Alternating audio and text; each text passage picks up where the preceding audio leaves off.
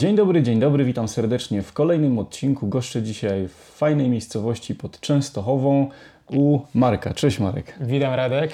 Po co mnie zaprosiłeś? Dzisiaj porozmawiamy sobie o Tiny House, powiemy słuchaczom, powiemy widzom, na czym polega idea Tiny House, powiemy dlaczego ona jest ciekawa i interesująca i warto ją krzewić, uważam, na szersze horyzonty. Przedstawimy sobie możliwości, jakie wynikają z tiny house oraz powiemy, czym się różni od tradycyjnego budownictwa. Dobra, ale zacznijmy od podstaw. Będziemy rozmawiali o tiny house. Czym do cholery jest tiny house? Jakbyś mógł w krótkich słowach wyjaśnić. Co to takiego? Wywołałeś temat podstawy tiny house, czyli tiny house jest domem, obiektem, jak widzimy, praktycznie takim obiektem jak tradycyjne budownictwo, ale ta podstawa to jest przyczepa, czyli dom jest ulokowany na platformie, która ma homologację i też to oznacza. Czekaj, czekaj. No czyli mówiąc tiny house, masz na myśli dom, tak naprawdę, tak? Mówiąc tiny house, mam na myśli dom. Jeżeli mówimy o przyczepie, to pewnie ten dom nie jest jakimś pełnowymiarowym, taką haciendą 200-metrową, tylko jest, no bo jest tiny, to musi być mhm. ciut mniejszy. Ale generalnie to ma być miejsce, gdzie można mieszkać, tak? Tak, tak, dokładnie. Wyraz tajnie zobowiązuje, że to jest malutki tyci domek mhm. i jest ulokowany na przyczepie, która jest podlega pod prawo drogowe, czyli ta homologacja drogowa też wytycza wymiary tiny house i wytycza też maksymalną wagę takiego obiektu. Czyli podlega on pod prawo drogowe, ale fizycznie czujemy się jak we wnętrzu prawdziwego obiektu domowego. Może nie 200 metrów, ale 20 z hakiem. A powiedz proszę, skąd w ogóle pomysł na ta, skąd ta idea? Z jednej strony jest to minimalizm, z drugiej strony jest to kreatywne podejście, czyli coś, co zawsze interesowało nas, zważywszy też, że obserwujemy sobie trendy zachodnie i tam zauważamy popularny ruch tiny house i do, idea zatem szeroko idąca minimalizmu, powrotu do natury. Jesteśmy architektami krajobrazu również, co też obrazuje, że to połączenie obiektów urbanistycznych, kubaturowych z naturą jest czymś, co jest w nas od dawna. Marek, zakładam, że tego typu budowla nie mogłaby teoretycznie powstać rękami jednej osoby, no ale byłoby to trudne, skomplikowane. Więc kto Ci pomaga we współtworzeniu tego tiny house, w którym się znajdujemy? No, nasz bo Tiny House Team, który się składa Czyli? z trzech osób, dokładnie. Reprezentantem dzisiaj jestem ja, jako Marek. Mhm. I oczywiście całą ideologię Tiny House udało mi się e, złożyć, można tak powiedzieć kolokwialnie, w ciągu 3-4 lat nawet. Czyli to, co powiedziałem wcześniej, mhm. obserwacja rynku i prywatne zainteresowania. Czyli mogłem, mogę powiedzieć, że jestem ojcem całej tej ideologii. Natomiast gdyby nie Iza, czyli moja prywatnie żona, ale projektantka wnętrz mhm. z pasji oraz y, z takiego mm, base core, można tak to nazwać, mhm. zaprojektowała wnętrze, sprawiłaby ergonomia w środku tego obiektu była bardzo optymalna, bardzo komfortowa, mimo że to jest niewielki obiekt, a za bezpieczeństwo, za konstrukcję odpowiada Piotr, jak i również za inne instalacje, czyli Piotr jest też taką osobą, która z nami współtworzy to przedsięwzięcie jest powiedzmy tym czarem A fizycznie też sami to budujecie, czy gdzieś podzlecacie na zewnątrz? Jak to wygląda? Też mamy osoby, z którymi współpracujemy, są to podwykonawcy i głównie zleciliśmy im zaprojektowanie, nawet nie tyle zaprojektowanie, wykonanie konstrukcji, Owszem, wcześniej jeszcze też mieliśmy zleconą podstawę, czyli przyczepę, która też nie jest szablonowo wykonaną przyczepą, którą można dostać z fabryki, mhm. tylko też była spersonalizowana do potrzeb tego obiektu, czyli do projektu. I też wiadomo, wspieramy się dekarzami, wspieramy się osobami, które montują okna, czyli tak naprawdę jeszcze czeka nas biały montaż. Również poprosimy o pomoc osób, które się tym profesjonalnie zajmują. Powiedz proszę, z Waszego punktu widzenia, dla kogo jest Tiny House? Kto może być potencjalnym czy klientem, który kupi tego typu domek, czy użytkownikiem takiego domku? Tak naprawdę są dwie grupy, Radku. Pierwsza grupa to są osoby prywatne, czyli osoby, które chcą zamieszkać w takim domku lub mieć w nim na przykład garden room, w którym krzewią swoje pasje. To jest pierwsza grupa osób. Te osoby na pewno mają większe zamiłowanie do natury, muszą cenić minimalizm albo się nauczyć go, tym samym ograniczenie, wiadomo, całego balastu życiowego jest mile widziane, chociaż wtedy, jeżeli taki A, tiny house... trudne. No na pewno nie jest to łatwe, ale zdecydowanie na przykład taki obiekt, jeżeli pełni rolę drugiego domu, no to ten pierwszy dom pełni tą rolę, wiadomo, kumulacyjną. Drugą grupą osób, które zdecydują się na tiny house, to są osoby, które chcą w sposób nowoczesny prowadzić swój biznes lub w sposób szybki wystartować w tym biznesie lub dołożyć kolejne cegiełki w postaci tego obiektu. Jaki biznes może być w takim tiny house, pewnie byś się zapytał. Jeżeli, jeżeli ktoś planuje rozszerzyć swoją bazę hotelową w stylu glamping, w stylu slow, no to wtedy decyduje się na taki obiekt, który, jak już wiemy, Czyli można krótko mówiąc ustawić ich kilka w jakimś widowiskowym miejscu, czy widoko Widowiskowym czy widokowym miejscu? Bardziej... Z miejscu z dobrym widokiem. z dobrą perspektywą i zarówno tą branżową, prywatną, jak i Ogarnąć jakoś otoczenie tak. i co? I wynajmować na przykład jako takie miejsca do wypoczynku, czy to weekendowego, czy wakacyjnego, tak? Do tego też tak. Tiny House może się e, przydać, spra sprawdzić w takich zastosowaniach? Tak, dokładnie w ten, w ten sposób można rozumieć ideę Tiny House, ale gdybyśmy tylko i wyłącznie w ten sposób patrzyli na ten temat, no to byłoby pytanie, no to po co mi tiny house, skoro mogę zwykły domek letniskowy, ocieplony postawić i tak samo korzystać z uroków tego biznesu. Akurat tiny house ma tą ciekawostkę, że on jest na kołach, czyli część sezonu przykładowo letniego możemy postawić sobie na dzierżawionym terenie nad morzem, tam gdzie na przykład zwrot z inwestycji będzie bardzo dobry, Później w okresie jesienno-zimowym przetransportować ten sam domek w inne miejsce, na przykład w góry, gdzie wtedy też jest bardzo ciekawy okres, bardzo ciekawy sezon do wynajmu i na przykład na wiosnę ten domek jeszcze w innym miejscu sobie dowolne przestawić, czyli innymi słowy to jest ta mobilność, która powoduje, że przez cały rok możemy sprawić, by zwrot z inwestycji zakupu takiego domku był o wiele ciekawszy niż postawienie tradycyjnego obiektu w jednym miejscu. Jeżeli ktoś myśli o inwestycyjnym zakupie, natomiast tak. jeżeli kupuje dla siebie, no to rozumiem plusem może być to, że raz mogę wypoczywać nad morzem, a później przenieść się w góry z tym samym domkiem i jeździć na przykład na nartach, jeżeli uda mi się gdzieś znaleźć miejsce, gdzie będę go mógł podpiąć i, i zaparkować. Mówisz, że domek jest na przyczepie, czyli jest mobilny, czyli można go przewozić. Czy ja, posiadając jedynie prawo jazdy kategorii B, mogę po prostu podpiąć go do samochodu z hakiem holowniczym i sobie gdziekolwiek, gdzie mi się podoba z nim jechać? Jak to wygląda? Idea jest bardzo podobna do której mówisz, natomiast musiałbyś mieć mocniejszy samochód niż taki zwykły, tradycyjny, najlepiej z napędem 4 Ale osobówka wystarczy, tak? Może Bardziej być... pick-up, ale no tak, wiadomo, że to jest jakby rozszerzona wersja osobówki w formie pick-upa. To jest auto, które powinno mieć napęd na 4 koła, powinno być też odpowiednio cięższe i mieć dopuszczalną możliwość holowania takiej masy, jaką jest Tiny House. To po pierwsze. Po drugie, należałoby mieć prawo jazdy kategorii B plus E to zapewni możliwość holowania większej przyczepy niż taką, która jest do 750 kg. Czyli jeżeli ktoś na przykład na tą chwilę ma taką zajawkę, że co roku w wakacje wypożycza sobie przyczepę kempingową i z nią jeździ i zwiedza Polskę, czy nawet jakieś inne kraje, czy może to samo robić podpinając do tego samego haka Tiny House, czy potrzebuje jakichś, jakichś innych, większych uprawnień? Jak to wygląda? Jeżeli do tej pory jego uprawnieniem była kategoria B plus E, no to owszem, może podpiąć wtedy taki tiny house, ale zazwyczaj jest to tylko zwykłe, e, zwykłe prawo jazdy kategorii B, więc to byłoby niewystarczające do holowania takiego tiny house z racji na większe gabaryty tej przyczepy, która jest w formie tego domku. Marek, wiemy już, że tiny house jest mobilny, czyli w teorii mogę go sobie przewieźć w takie miejsce, w którym chciałbym aktualnie zamieszkać i teraz jak już go tam postawię, to co ja jako użytkownik tiny house potrzebuję, żeby on był w pełni funkcjonalny? Tiny house może być wykonany w dwóch ideach i dwóch kierunkach okay. myślowych, czyli bardziej może być stworzony do tego, żeby postawić go sobie w jednym miejscu i raz na jakiś czas przeprowadzać się z nim bez konieczności przeprowadzki. To też jest właśnie ta specyfika. Czyli obiektu. bardziej stacjonarnie, a od czasu do czasu mogę go gdzieś miejsce, bo na przykład zmieniam pracę, załóżmy, i zabieram dom ze sobą, tak? Dokładnie tak, dokładnie Dobra, tak. i to jest pierwsza wersja. Druga jest jaka? Wersja taka, w której decydujemy się na częstsze podróżowanie, na częstsze przemieszczanie się, mhm. czyli troszeczkę idziemy w kierunku van life'u, w kierunku kamperowania, ale to też nie jest jeden do jeden. Ten obiekt jest większy i aż tak łatwo nie daje się prowadzić i też więcej czasu wymaga stabilizowanie tego obiektu, ponieważ on ma z każdej strony odpowiednie nóżki, które poziomujemy sobie. Stąd też może nie jest aż tak bardzo plastyczną opcją do częstego przemieszczania się, ale czemu by nie?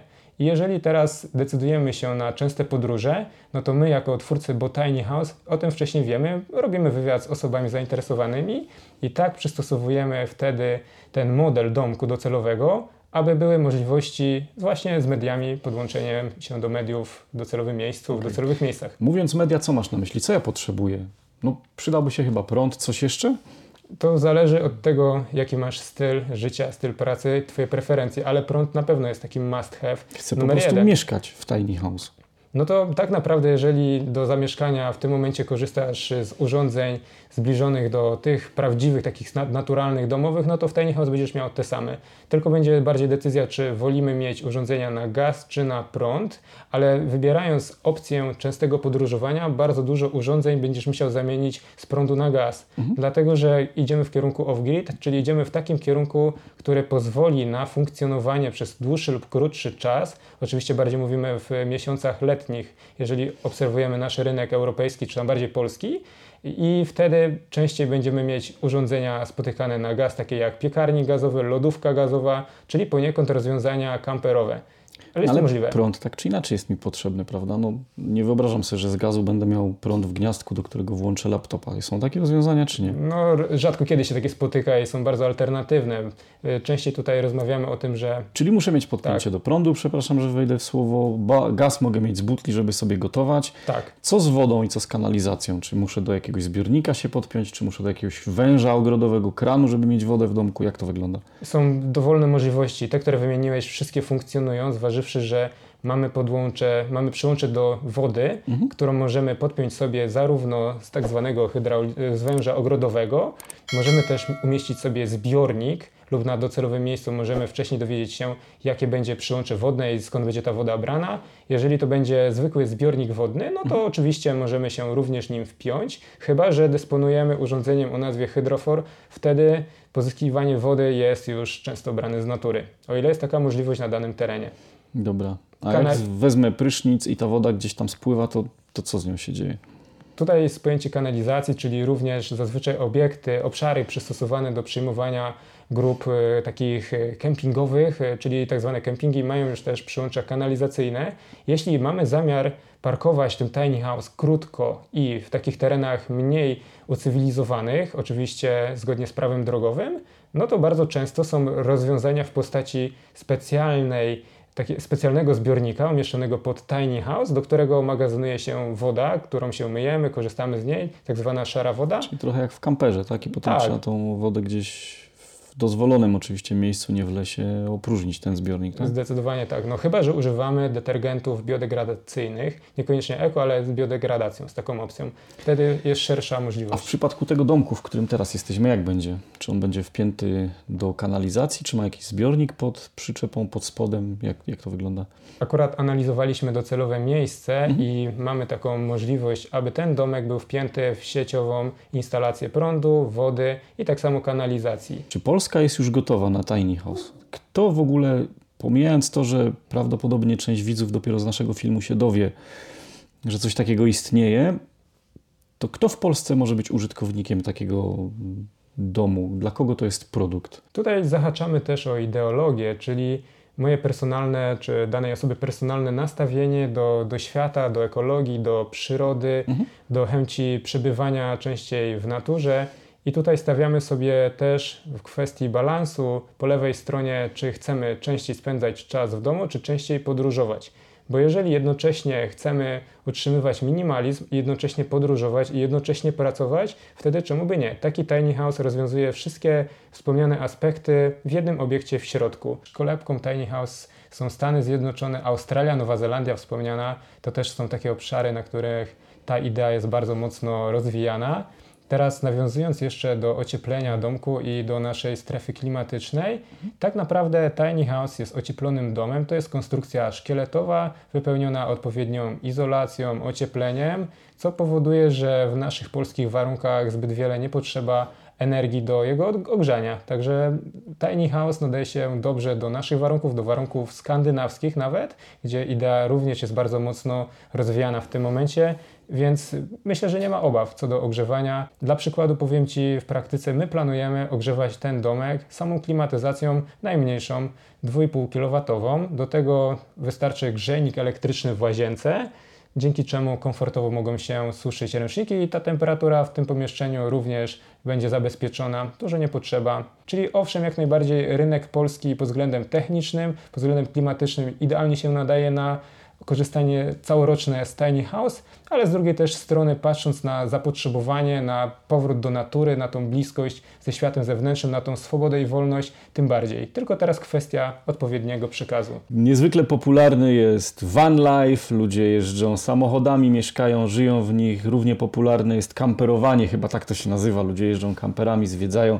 Gdzie w tym wszystkim jest miejsce dla tiny house? Na pewno nie stawiałbym na równi tiny house i kamperów jako coś, co możemy sobie wybrać albo to, albo to. Tak naprawdę, jeżeli decydujemy się na bardzo częste zwiedzanie, wybieramy kamper. Jeżeli decydujemy się na odpoczywanie w wybranym miejscu, czy tam korzystanie w takim sensie stacjonarnym, w porządku, wtedy mamy tiny house, który jest idealny do takich celów i w momencie, kiedy planujemy dalszą podróż, czyli w ogóle planujemy podróż, przemieszczenie się z punktu A do B i tak dalej, wtedy nie ma problemu, taki tiny house również może mieć taką namiastkę kampera, ale bardziej taką stacjonarną do pełnej kontemplacji przestrzeni, w której się znajdujemy, do dłuższej w każdym razie. Jak widzimy, domek jest w budowie. Marek, jakbyś mógł nam pokrótce opowiedzieć, żeby można sobie było lepiej wyobrazić, co tu będzie, jak on już będzie skończony. Dokładnie, czyli zaczniemy, zaczniemy sobie opowiadać o Tiny House od kuchni i dosłownie od kuchni, gdyż spójrzmy tutaj po mojej lewej stronie. Rozpoczyna się kuchnia od tego panoramicznego okna. Wyobraź... Czyli tu będzie aneks kuchenny, tak? Zgadza się, tak, tak. Kuchnia ma kształt litery U. Odtąd zaczyna się blat roboczy. Mamy tutaj odpowiednie przyłącza, zarówno ciepłą wodę użytkową, zimną, jak i przyłącza kanalizacyjne z możliwością nawet podpięcia do tego układu zmywarki małej 45, ale zawsze jest taka możliwość. Mhm. A powiedz proszę, ciepła woda, jakiś przepływowy ogrzewacz wody, podgrzewacz? Skąd będzie ciepła woda? Z boilera ogrzewanego na prąd. 300-litrowego boilera umieszczonego w skrzyni. Do niej też może dotrzemy. Dobra. Pokażę też z bliska. Tu kuchnia, okno, robię sobie posiłek, wyglądam przez okno i tak dalej. Co dalej tu będzie po tej stronie? Po tej stronie tutaj się kończy zabudowa, nie tyle zabudowa, ale tylko część e, ta dolna, czyli mamy tutaj blat roboczy, pod którym są odpowiednie szafki nad oknem, a pod antresolą będzie również tutaj ciąg zabudowy kuchennej i dalej kontynuując spacer po tej kuchni, widzimy jedną jednolitą ścianę, która jest przygotowana na to, aby była zabudowana od podstaw aż do antresoli, czyli tutaj będziemy mieć zabudowę, w której będzie zarówno lodówka, będzie też piekarnik, mhm. będą szafy, które będą aż do samego, aż do samej góry, Dobra. czyli do antresoli. I po tej stronie co, też jeszcze jakiś blat roboczy? Tak, przewidujemy z tej strony blat roboczy, przy którym można sobie spokojnie usiąść, skonsumować posiłek, przy okazji też mieć y, pozytywny widok za oknem, bo staramy się mimo wszystko y, ulokować ten domek blisko natury. Czyli tutaj się kończy strefa kuchenna. Mamy całą przestrzeń roboczą z, z jednej i z drugiej strony. A powiedz mi tak, nad nami jest antresola, co tam będzie? Nad antresolą, czyli nad nami jest antresola. Antresola będzie docelowo pełniła funkcję antresoli bagażowej, na której będziemy mogli mieć przestrzeń, w której będziemy mogli schować nasze prywatne rzeczy, rzeczy, które rzadziej używamy. Ta antresola bagażowa jest o wiele wyżej dzięki temu w stosunku do drugiej antresoli, o której za chwilkę sobie powiemy. Mhm. Dlatego, że mamy więcej przestrzeni roboczej w kuchni, a z kolei antresola bagażowa nie wymaga aż tak wysokiej, e, wysokiej, wysokiej literki H, czyli nie, nie, musi być aż tak bardzo wysoka, mhm. aby mogła, wiadomo, pełnić taką codzienną funkcję. Mimo wszystko na tej antresoli bagażowej będzie możliwość spania. Jeżeli ktoś będzie, przybędzie do nas wizytą, zawsze taka antresola służy ku temu, by na tej antresoli ulokować naszych gości. Okej. Okay. Tutaj mamy główne wejście, wchodzę i co będę widział po tej stronie? Wchodząc do Tiny House, od razu na pierwszej linii wzroku pojawi się sofa, która będzie służyła do tego, aby się relaksować właśnie tym widokiem, z którego wróciliśmy. To było też bardzo ważne, aby te aspekty ze sobą były spójne na jednej osi, na jednej linii widokowej. Mhm. Będzie tutaj ściana, nad którą będzie taka część multimedialna. Tam będzie, powiedzmy sobie, tam będzie też klimatyzacja, ale będzie odpowiednia półka, na której będą ulokowane i głośniki, część multimedialna będzie projektor, z którego będzie mógł być, e, mogła być przeprezentowana projekcja od spuszczanej rolety, która będzie zasłaniała taki ekran drzwi. powiedzmy i rzutnik, który, czy komputer, czy telewizor, cokolwiek można sobie tak. wyświetlić, dobra. Dokładnie. I to tak. będzie ta część dzienna, tak? Ogrzewanie mówisz z klimatyzacji. Tak jest. A co po drugiej stronie? Widzę, że też jest antresola, trochę inaczej wygląda i chyba trochę niżej jest niż ta po tej stronie. Tak, to jest... Co tutaj będzie? Przejdźmy może tam. Tak. Tutaj mamy drugą antresolę, tak naprawdę główną antresolę.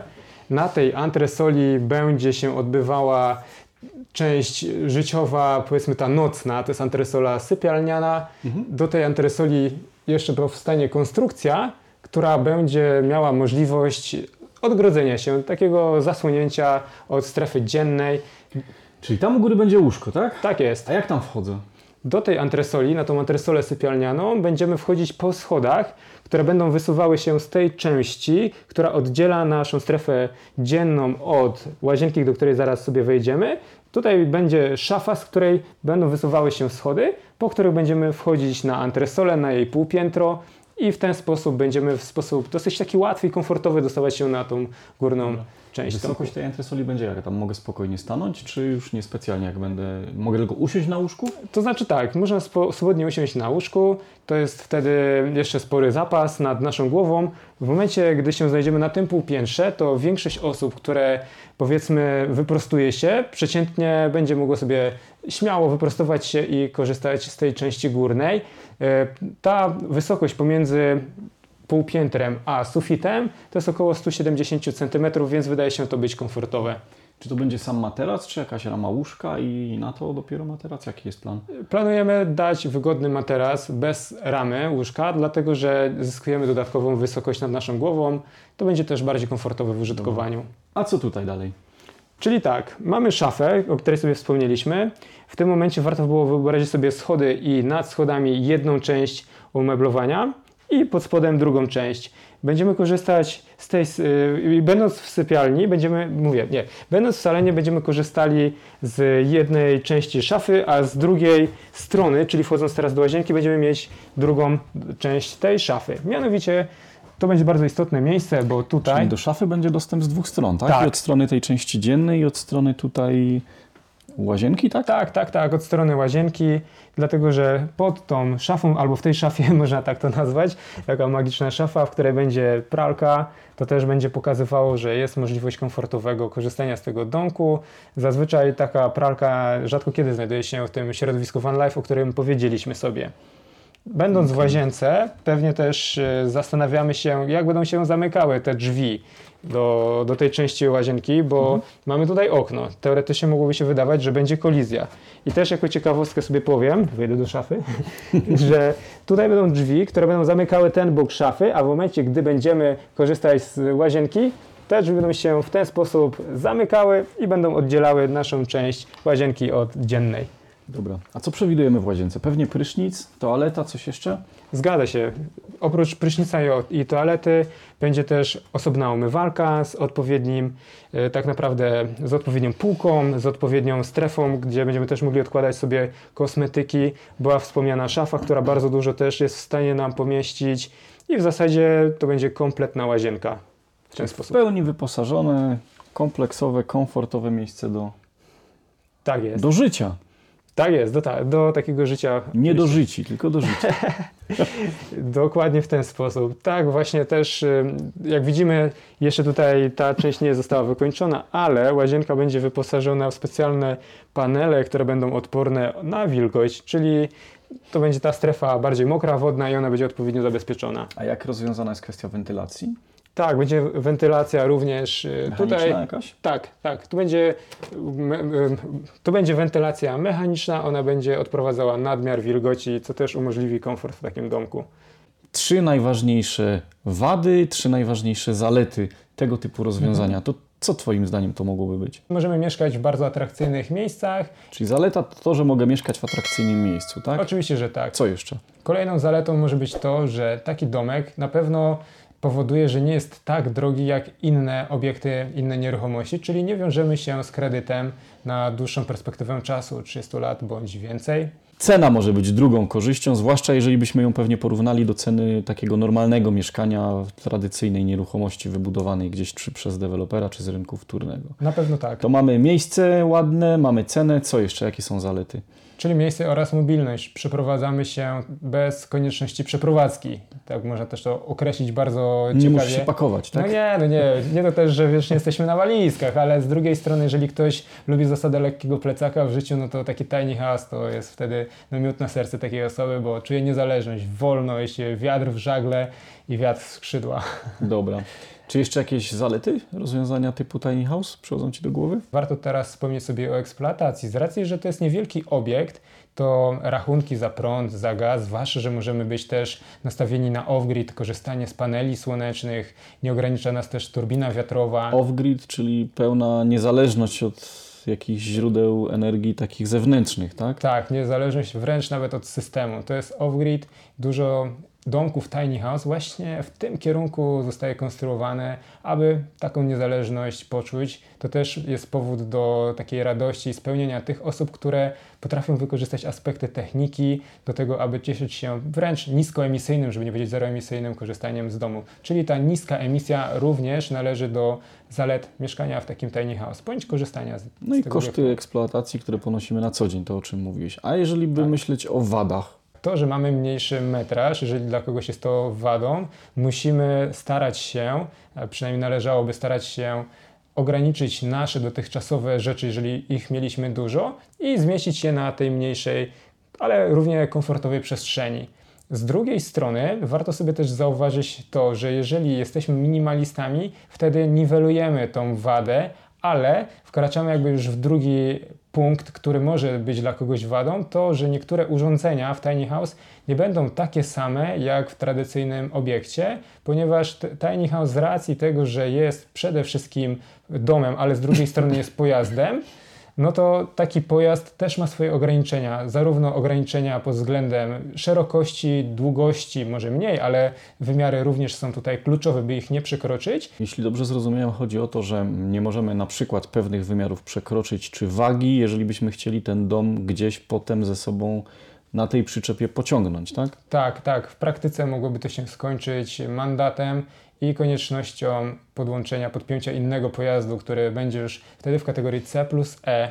Ale jak najbardziej jest to też możliwe, żeby zrobić taki tiny house o wiele większy, na, wie, Na o wiele innej większej przyczepie bazie. Tak, i z możliwością przemieszczania go, ale innym samochodem zupełnie, tak? tak, do, dokładnie, w innej kategorii. Wiemy mniej więcej, jakie wariactwo teraz jest na rynku nieruchomości, jeśli chodzi o ceny metra kwadratowego, ale jakim budżetem trzeba dysponować, żeby przynajmniej przymierzać się nawet nie tyle do zbudowania, co do kupienia gotowego tiny house, bo załóżmy, że chciałbym Mhm. zamieszkać, idea mi się podoba, kupuję ją, ale kompletnie się nie znam na tym, w jaki sposób to wszystko tutaj postawić, na jakiej przyczepie chcę komuś zlecić albo zrobienie, albo kupić wprost już zrobiony. Jakiego rzędu to muszą być, czy to mogą być pieniądze? Minimum powinieneś mieć około 150 tysięcy złotych, żeby mieć niewielki domek w tej wersji jeszcze do własnego wykończenia i wyposażenia, kupując Czyli od profesjonalistów. odnosząc to do rynku tradycyjnych nieruchomości, można by powiedzieć, że te 150 to jest coś, co wystarczy na taki stan deweloperski?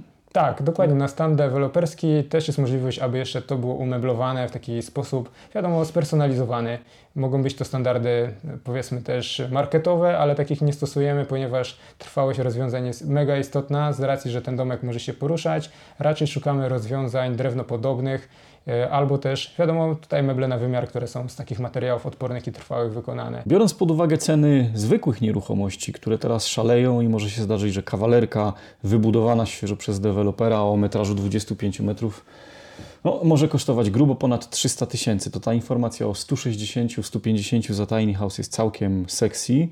E, powiedz proszę, bo to jest jakiś powtarzalny projekt, tak? Macie kilka wersji. Jak to wygląda, e, jeżeli chodzi o możliwość Ofertę, tak. kupna tego tiny house? Jak najbardziej jest taka możliwość kupna tiny house w trzech wersjach modelu, czyli mamy trzy różne modele, różniące się od siebie wielkością, metrażem, ulokowaniem miejsca do spania, rozwiązaniami, czyli też one różnią się nie tylko rozwiązaniem w środku, ale brą zewnętrzną. Ten, w którym jesteśmy, to jest średni, największy, najmniejszy. To jest średni. To jest taki, który ma długość około 670 cm. Są takie, które będą miały 720 cm i te najmniejsze, które służą do częstszego podróżowania 600 cm. Każdy z tych wariantów też warto byłoby dodać, że ma możliwość, e, jest możliwość zakupu w różnej wersji, czyli może być wersja do samodzielnego wykończenia albo taka pod klucz. Oczywiście jest możliwość personalizacji, pewnie też interesuje to każdego klienta, który chciałby mieć coś od siebie w tym domku, swój kolor, swój materiał. Nie ma najmniejszego problemu. Jako Botany House oferujemy taką możliwość. Marek, to na koniec byśmy jeszcze powiedzieli, gdyby ktoś potrzebował więcej informacji, chciał coś zapytać, dowiedzieć się czegokolwiek na temat Tiny House, jak się można z Tobą skontaktować, czy z Wami skontaktować? Mamy przede wszystkim stronę internetową, mhm. to jest botinyhouse.com.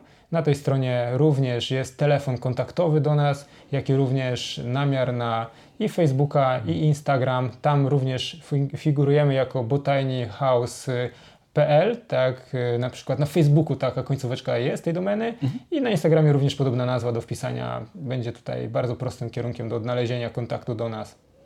Także gdyby ktoś był zainteresowany tematem Tiny House, nie ma chyba lepszego eksperta niż Marek i jego ekipa. Zapraszam serdecznie do zadawania pytań, pewnie spokojnie odpowiecie. Bardzo mi miło z tego tytułu. Zapraszamy do kontaktu. Jak najbardziej służymy informacjami, zważywszy, że tych informacji powinno być coraz więcej na ten temat. Marek, chętnie przyjadę zobaczyć, jak będzie projekt skończony i wtedy będziemy mogli porównać do tego stanu, który widzimy teraz.